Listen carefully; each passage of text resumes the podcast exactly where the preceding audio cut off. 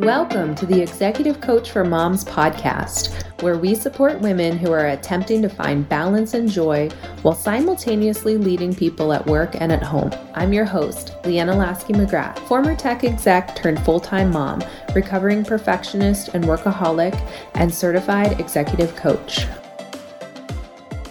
Hi, everyone. Welcome back to the show.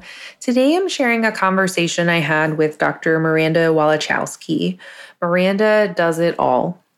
Literally, she runs her own business. She's a mom of five. She's a professor, a devoted wife, and woman of faith and a competitive power lifter. And I think what strikes me most is that she's also an extremely joyful person. She does all of this and really balances it while actually enjoying her experience.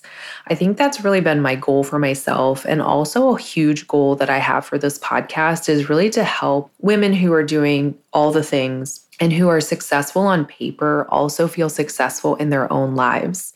You heard that play out in my coaching conversation last week with Allie. And that's what I do all the time in my coaching business because so many women who are really successful or appear really successful end up feeling like they're not at all. And so I can relate to that because when I was running a company full time and trying to be a mom for my baby, do everything else, I was just feeling like I was so successful on paper and to the outside world but on the inside, I didn't feel happy.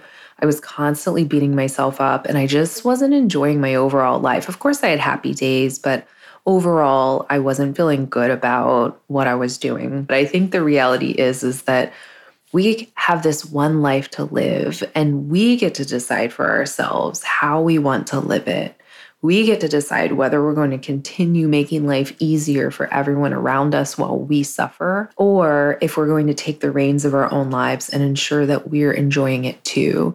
At the end of the day, that power lies in our hands. And what I love about this conversation with Miranda is that she has found a way to do so many things while still being joyful and enjoying the ride. She's extremely successful on paper and she has a positive impact on everyone around her. And she's also incredibly diligent about prioritizing her own needs. She shares how it hasn't always been this easy for her, but she also shares a lot of the different components that allow her to find joy while getting everything done. So, if you're struggling from overwhelm, from all of your many responsibilities, I really hope that this conversation inspires you and gives you hope and demonstrates the possibilities. I know it was incredibly inspiring for me as I continue to work toward creating more balance and joy in my life. Enjoy. Hi, everyone. Today, I have a very special guest, Miranda Walichowski. So I'm very excited to have Miranda here. She's a fellow coach and she's an educator and a mom. And I am so excited for you to hear from her today. So, Miranda, can you introduce yourself to everyone listening? Yes. So I'm Miranda Walichowski, and I am a professor at Texas A&M University in the Department of Educational Psychology. In 2015, I met coaching and absolutely fell in love with that as a support modality. So I was searching for ways of how do you support and develop people without just giving them more information and more to do. And during that process of exploring, I landed on coaching and it just really resonated with me. I remember the first time I saw our instructor deliver a coaching engagement or coaching session, I just felt like that's what I'm meant to do in the world. Like all mm. of my skills and life experience and interest and values and everything just kind of culminated in that moment. And I said, I want to be able to do that for others in the world. And so that's how the professor becomes a leadership executive team coach in that process. Mm-hmm. Um, in addition, I am married. We have five children ranging from age 25 to age 10. And so the youngest just turned 10 this month. And apparently it was a big pivotal moment to no longer be in single digits. So apparently mm. her siblings would tease her about being in single digits. And so now being in double digits is a thing. I had no idea. And then I also have my own coaching practice and it is called Human Architects. And so I had my own practice, Miranu Coaching and Consulting, where I worked with executives, leaders, and, and their teams And so through human ar- architecting, I have partnered with someone so that we could scale that and be able to sar- serve more teams and more groups because it's time like just based on what we're seeing in society like the the world needs more and and we're hoping we can serve in a bigger way. And then on my free time i am a competitive power lifter. And so that is a very special time for me and despite all the busyness i carve out that time i try to protect that time and just remind myself that it gives me so much more than it takes and that's about it. that's all. I love how you're like, I'm a professor and also a mother and a wife, and I have my own coaching practice. Mm-hmm. Oh, and also I'm a power lifter in my in my free yeah. time. How do you do it all? You probably get that question a lot. How do you manage it all and balance it all and also kind of remain joyful and enjoy it with everything going on? Yeah, so I often say that um, one of my biggest complaints is that God made life interesting because I do find myself going down many rabbit holes of interest mm. of like, oh, if only I had the time, I, I would do this. Like I took up cello lessons and I took up tennis at one point, etc. So just just exploring and engaging. But I think the way to do it all is not to do it all at once and not to do mm. it all well and not to do it all to its fullest extent. And mm-hmm. so just kind of where what is one state of life and then being able to make adjustments for that and and then doing some things that are just good enough. And it's really about questioning self of what really matters in this and then just pursuing that and giving oneself grace. So for example, obviously I can't parent to the degree that a full time parent would. And that's just a reality. And so then what matters in my parenting, instead of always beating myself up and wondering, am I doing enough? What am I not doing? Not comparing myself to others. I just go to the source and I check in with my children like, how are you doing? What is something that if I did differently would help you feel more loved, would help life be easier for you, or whatever? And the things they ask for are so simple. And so mm-hmm. it's easy for me to deliver on that. And then just to trust, you know, that as long as I'm reflecting and trying to improve as a parent and I'm checking in with the source, then I need to trust that that's working. And so the same resonates in all other aspects of life. So in marriage, um, in business, also asking myself, like, what is it that I should be doing? What is going to have the greatest return? What is the greatest need that we need to do? And how could the other things kind of take a second place or third place or whatever and just drive for that for now and be at peace mm. that that is going to, you know, be good enough. And so again, you're checking in and you're reflecting um, the same thing in my lifting you know so what what do i need to do obviously i would love to train more i train four days a week and just have peace with that. Like I'm older, I need the recovery time. I can focus in the time that I'm there, not compare myself to the type of training that others might be doing that are younger than I am. And so I think it's just that mindful approach to it all of mm. What would it mean to be good at this or good enough, finding out what that is, and then just driving that and letting go of all the rest of the chatter, mm. you know, that tells you it's not enough or you're not good enough, mm-hmm. etc. That's so interesting because I think many of the women I coach, there's almost this feeling of being not enough. And that is measured by not being able to do everything to the fullest extent, especially because I think parenting is added to our lives at some point in our lives, right? It, it's not like integrated into how we work and how we live our lives from the early days of our adulthood necessarily, right? Especially with kids a little bit later. And so it's like, how do I do everything I was doing before? And now I want to do everything that this new thing entails and to its fullest extent.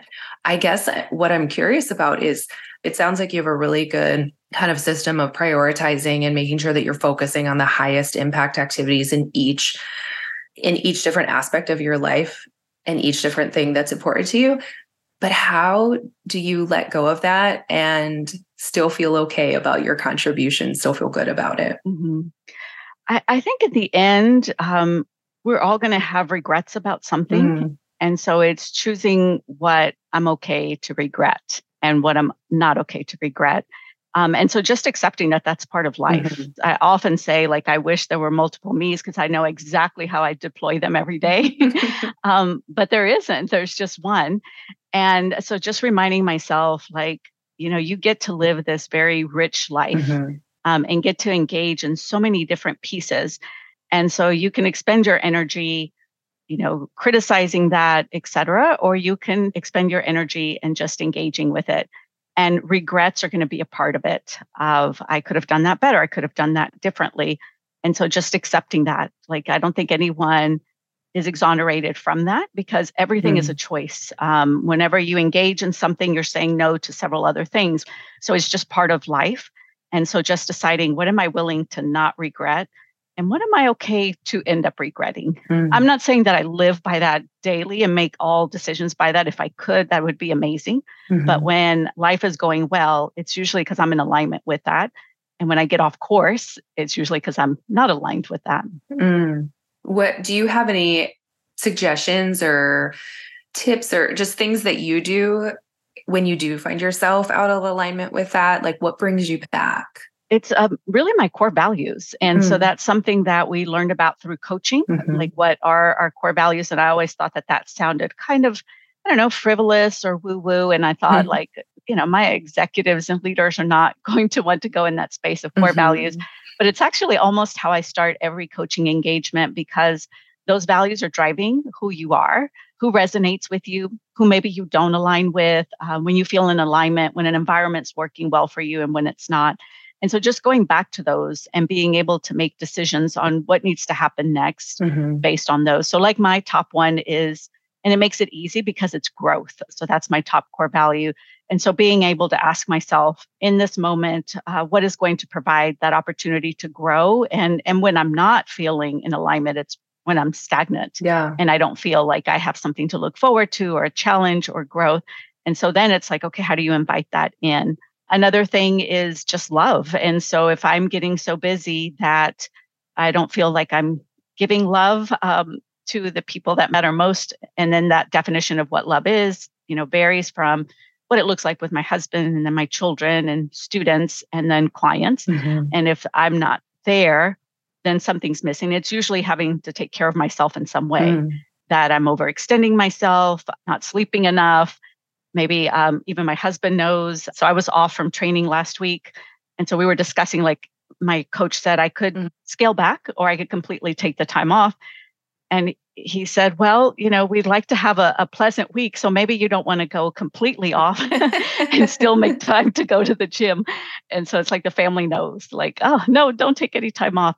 And so there's been times where I feel like that's my respite or my escape. Mm. And maybe on a Saturday, I'll just stay there longer mm. and then just do my mobility and my cool down and warm up and just really enjoy and tell myself, like, you've earned being in this space. Not that you have to, but you've earned it. And not only that, it's an investment for your future. And look what you get to do. Look at how you get to play as an adult, because mm. I consider that play. And so that kind of redirects me. Mm. And then I'm able to re engage in life. So it's just a constant um, assessment and conversation with that inner self. And again, prioritizing and using core values as a barometer for that. Yeah. And it sounds like you also kind of have people around you who are helping to support you and and so it's not that you have to lean on yourself 100% and make sure that you are staying in alignment but you also have people who are helping you along, along that way as well oh my goodness yes that's my wealth mm-hmm. Are my relationships and the and the people that i have so I have a spiritual coach. Every now and then I engage with a coach as well for personal development or professional development. I have my powerlifting coach and then my family in different ways. My father is so immensely helpful. So it just kind of pulls me out of mm-hmm. binds whenever I get into something, whether it's transportation or helping out with the children in some way.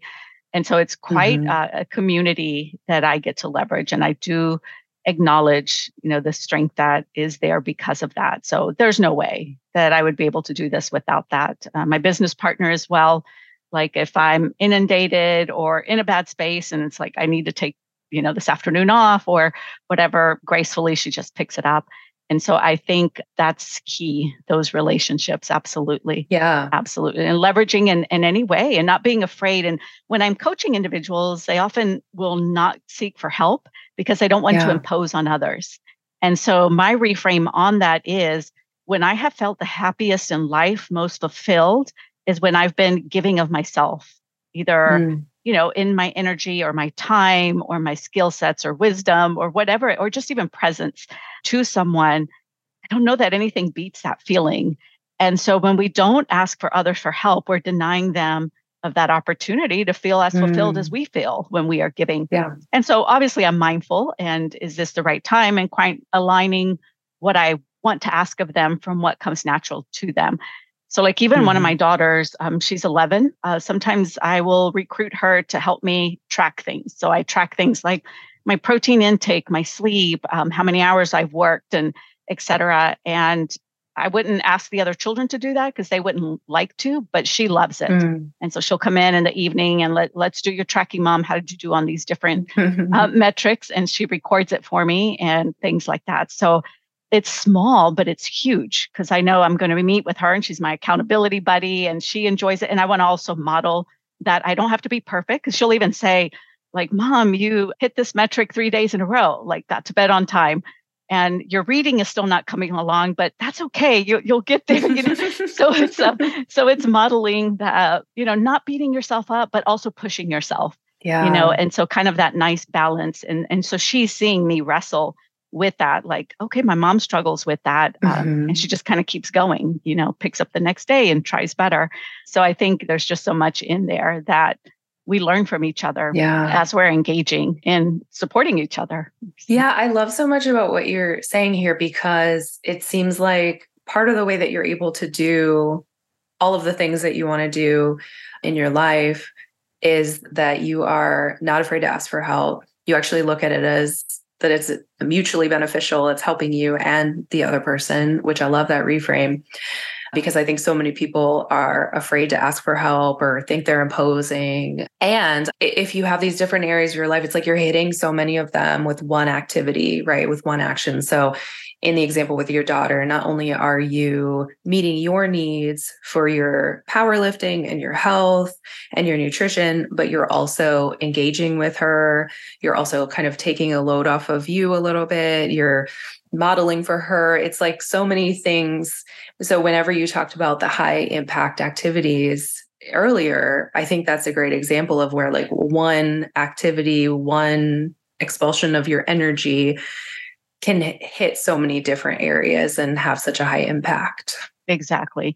And and I think we're all doing that, but I don't think we acknowledge that. Mm. And and that's where the beating self up is that we don't see that we see them as very isolated activities and then we're constantly critiquing. So if you're critiquing the part of the brain that's engaged in that is not going to allow the creative and the problem solving aspect and the energy to be there for the other. Mm-hmm. And so it's just again trusting that if I'm evaluating, I'm going to the source, I'm adjusting, that's enough. Mm. You know, I'm not a robot, I'm a human.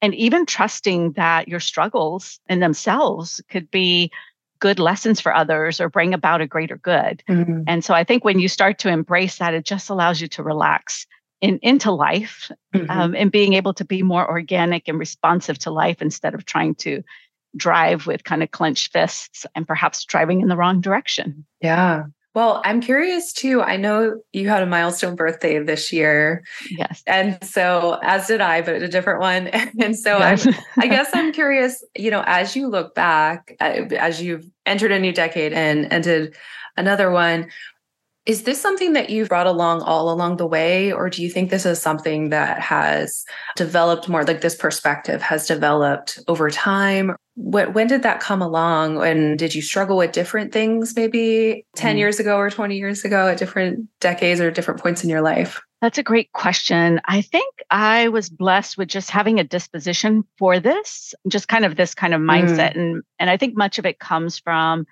just my what my father modeled so that's definitely been there. And so that's definitely an advantage and makes it easier for me to be able to navigate in this direction. but no, I have not been at this point where I am. And so turning 50 does come with some years of uh, wisdom. So you have all your tacit knowledge and then your discipline mm-hmm. knowledge and life experiences, and you get to merge all of those and just kind of look back and be able to see things with more clarity. So definitely the aging um, has helped in that time because it just gives you more years to be able to experience things and to see the experiences of others uh, for sure. So I think before mm-hmm. that, it was more of that element of I did, I remember I struggled quite deeply. And I think it was when I was finishing my dissertation and I was, you know, in that space of how am I doing as a mother and um, as a faculty member? So I was inst- instructional faculty then or graduate assistant. So those roles, lecturer and graduate assistant. Mm-hmm. And then also working on my dissertation and all of those things. And I do remember there were times where it just felt overwhelming and I felt that I was not being successful mm. in all of those areas. And at one point, it even led to my having to get on anxiety medication. You know, it, it affected mm. me biologically. I could feel my heart racing and mm. I just didn't feel like I could grasp control over things. And so I went on the anxiety medication for a period of time. I don't remember what it was, maybe a year, year and a half. And during that period of time, I tried to figure out like, how do we become anti fragile? So this is a very difficult period of time.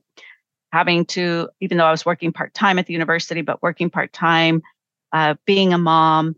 Um, by then, I had my second child and trying to finish a dissertation. And so, if I can go beyond just surviving this phase and actually building something good here and becoming better because of this experience, then I'm going to be equipped for any further challenges because life is not going to get any easier. People always think mm. it is, but it doesn't uh, or rarely does. And so then I mm-hmm. started working on things mm-hmm. that did help me and that was the mindset. And that was around that time, learning about coaching helped immensely. Spiritual growth helped immensely. And then taking care of my body, I think, is absolutely unlocked mm. quite a bit. So, all of those things kind of coalescing allowed me to get off the anxiety medication and not have to need that anymore, you know, because of all the coping mechanisms that mm. I now have.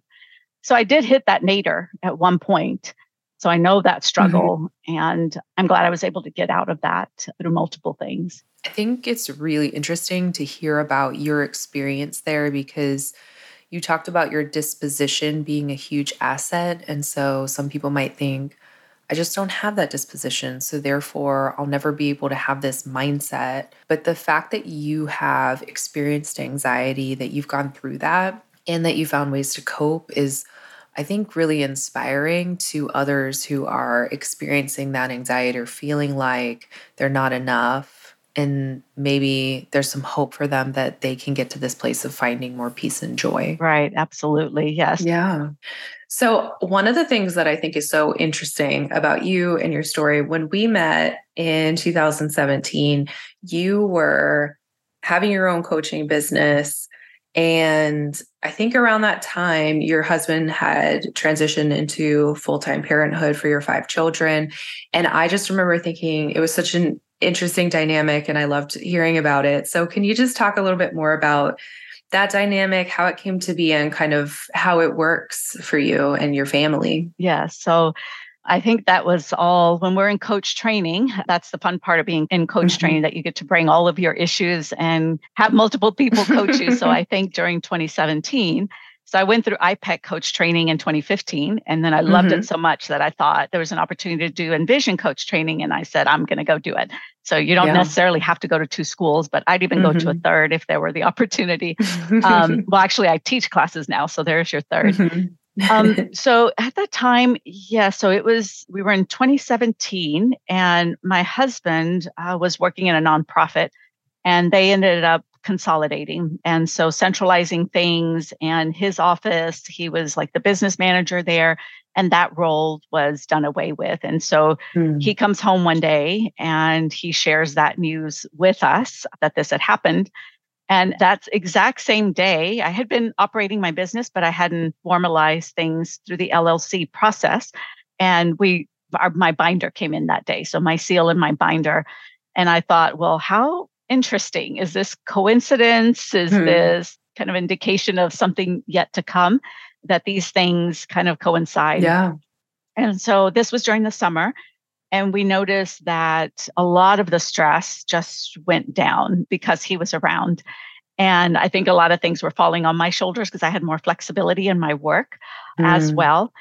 And he was happier, the children were happier, I was happier. Financial stress was out of off the roof, you know. So because of that, it's like, oh, what are we going to do with one income and a pretty large family?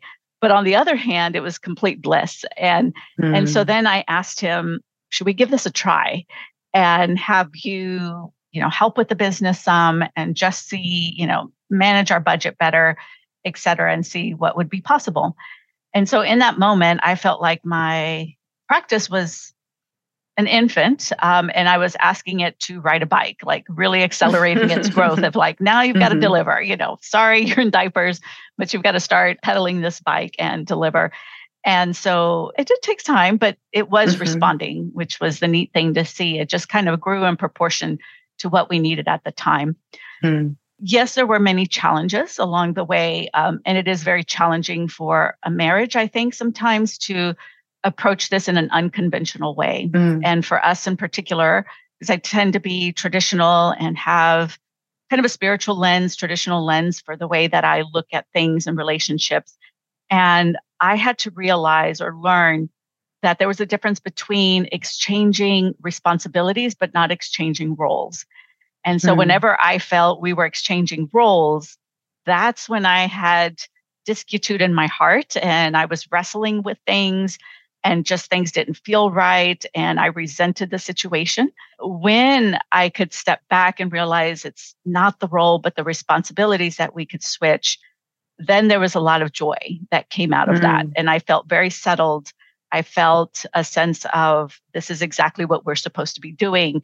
And we're creating quite an ideal situation. Because in my mind, I had always thought of that, romanticized about that idea of what would it look like to work with my husband on something mm-hmm. like ever, ever since we got married. And he would tell you that, like I would say things like that. I never imagined mm-hmm. it would happen, but then it did. Um, but I think that was the foundation for me. And so whenever people ask about that, I challenge them to think about those two things. And so if as a female, you still want to be the woman at the end of the day, and that's important to you, and he still needs to be the man at the end of the day, and that's important to him and to you, then it's the responsibilities that need to be clearly defined and exchanged, you know, or flipped, but not the roles. And mm-hmm. so in general, you know, relationships are you know men tend to like to feel like they have what it takes and that they have a sense of respect and then women we want to feel that we are women and you could take care of us and yes i could do this business thing but if i'm coming in with groceries it's nice if somebody if he meets me at the door and carries them you know those little subtle mm-hmm. things mm-hmm. takes me on a date plans the date you know it, mm-hmm. little things like that that still make me feel like okay i'm the woman in this relationship and i mm-hmm. think you know, that's another thing that's constant. It's a constant re-examining, talking about that, because I can get in that role where I'm kind of bulldozy. And I think I have some friends of mine will describe me as, as very stoic and having some very masculine tendencies, although I see myself as mm. also feminine. But those can surface and, and drive. Mm-hmm. And that's when it begins to kind of become a challenge. And so being able mm. to leverage that duality in a balanced way I think is a fun part of life and mm-hmm. also what helps the relationship go better. Yeah. Yeah, I think it's just so interesting. So you've been it's been about 5 or 6 years now that you have been you're fully in the business. He's part-time in the business and mostly with the kids and I'm sure there's just been so so many opportunities to learn and grow together and I think it's so interesting kind of how you break out the responsibilities and the roles a little bit differently and make sure that they're very clearly defined. And I'm sure it's requires a lot of communication to make it all work, I assume. Right. Mm-hmm. Right, absolutely. Mm-hmm. Yeah. So it's it's funny because I say I like tradition, but yet we have a very untraditional thing with a traditional flavor to it. and so it just it just works. so yeah. Well, that's what's important that it works for you. It, it yes. may or may not work for mm-hmm. other people, you know, for somebody else, but it, it works for right for you and your family. And I think the other thing I love about that is that especially kind of lately we've been seeing a lot of layoffs and you know mm-hmm. that's obviously a very unfortunate thing to happen to somebody and i think it's just so interesting how you took that and turn it into an opportunity, right? Like that unfortunate mm-hmm. situation that you work together to make it actually really work well for your family and kind of leverage that decision that you didn't make, but that was made for you, but then turn it into an opportunity. Yeah. And I, yeah, I just love that. Mm-hmm. I think the other thing that you you talked about before is like what regrets do you want to have and basically that there are trade-offs of everything. And so in this situation, right. at least at first, there was a very big trade-off in terms of financial but mm-hmm. also lots of positives with everything else. And so I think that that is exactly also really important for us to realize as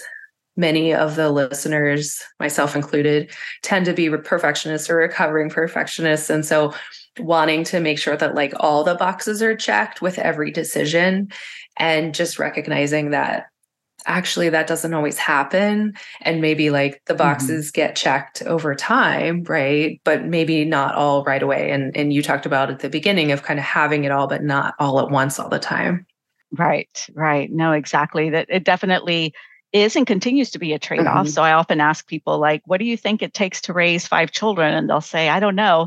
and then I, I'll say all of it, you know, because because even if you have more, now you could take care of other things like fully funded scholarships, fully funded weddings. And if you don't have mm. much, okay, you're at least providing for the day. So I don't know that at what point it's enough. And so, yes, that continues to be a trade off for sure, you know, because it's very mm-hmm. rare now that people will even attempt to live on one income and, yeah. and much less with a large family. And so it does, we do acknowledge that there are things like we don't take vacations, like our vacations are going to soccer fields almost every weekend, you know, in the surrounding area and being there at the hotel. Luckily, my girls think like that's a big deal. Um, you know, is the hotel nice and does it have a pool, that type of thing? Mm-hmm. And maybe we mm-hmm. could do something else while we're in that city. And so there are, you know, constant trade offs. But then mm-hmm. again, in the end, I realized that I feel wealthy in all other aspects of my life and that more money would just, I always think of it as a Mackie board or like a podcasting, you know, audio the thing that DJs use. Mm. And if more money were here, it would just turn up the dial slightly on some things or turn down the dial slightly on other things. But it really wouldn't make that much of a difference to mm. me or to the way that I'm living or even to my children. And so it's just being mindful of that. So, yes, I could mm-hmm. beat myself up daily about, you know, is this enough or what's needed? Or I could say, gosh, we're we're pretty wealthy and more money is just going to make things a tad easier, a tad more fun, or a tad less stress. But it's not worth being beating myself up about that. And mm-hmm. because that's not the right energy that's going to help drive business forward anyway. So again, mm it's a lot of examining, a lot of, you know, having those conversations with self and with others and being at peace with, yeah, I, I can't have it all exactly the way you know society or even i would want it. So mm-hmm. what am i willing to give in order to have these other things? And then really desiring i think that's the key. You fall in love and you really desire the things that you do have and it makes it mm. so much easier. Yeah. You have talked a lot about like these conversations with self and ensuring alignment with values and things like that as well as you know your powerlifting your coaching kind of being coached all these different things.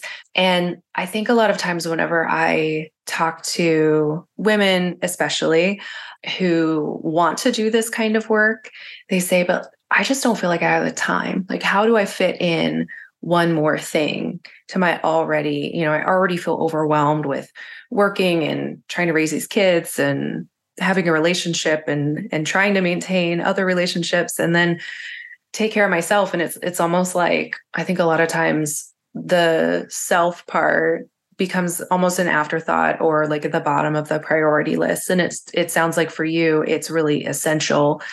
And you have found a way to kind of make it part of your regular practice and priorities. So, how do you do that? How do you kind yeah. of make sure that you carve that time? Tell me um, more about that. I, I think that's the critical piece, and in many ways, the key that unlocks so much more. And there are moments where I do, especially when I am getting ready to compete. So, during that time that I'm in meet preparation. So not in M E A T, but M E E T. So meet preparation or competition uh, preparation. Um, it's usually about, it starts gearing up around a 12 week process and then accelerates in terms of intensity, difficulty in the gym.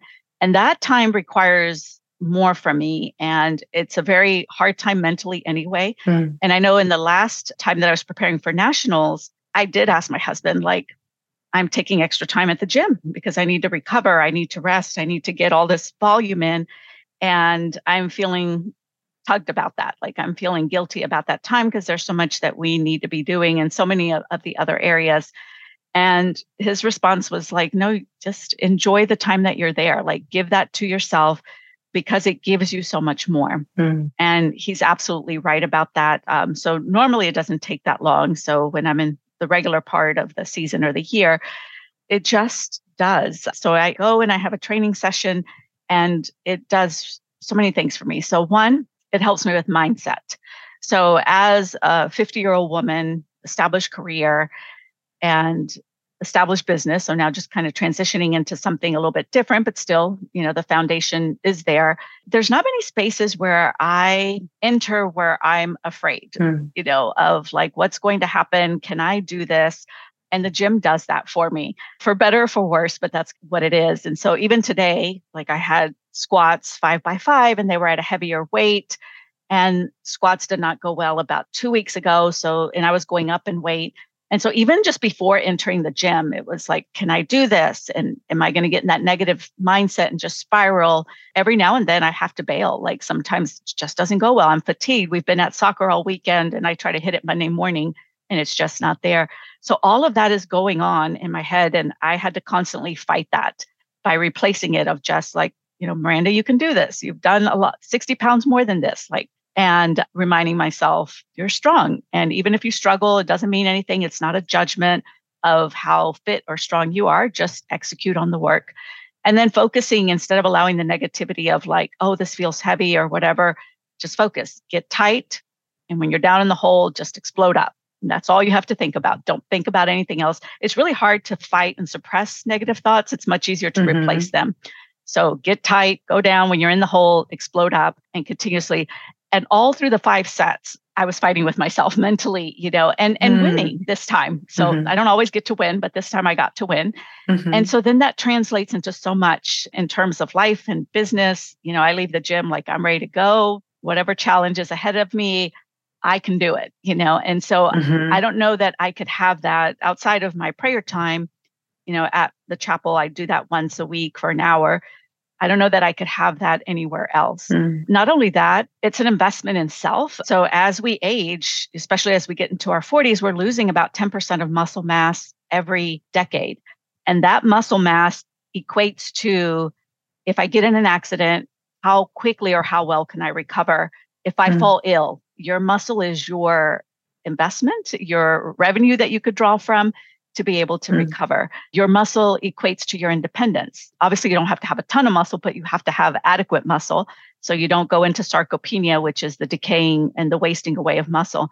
And so the more muscle you have, the more independent you're going to be in your 80s and 90s. Mm. And so realizing that this is an investment, and I'm already seeing the payoff of it. I often get comments from people that they're quite surprised at my age and just last week I was at the university and somebody was asking me, several people will say this, like, how do you age in reverse?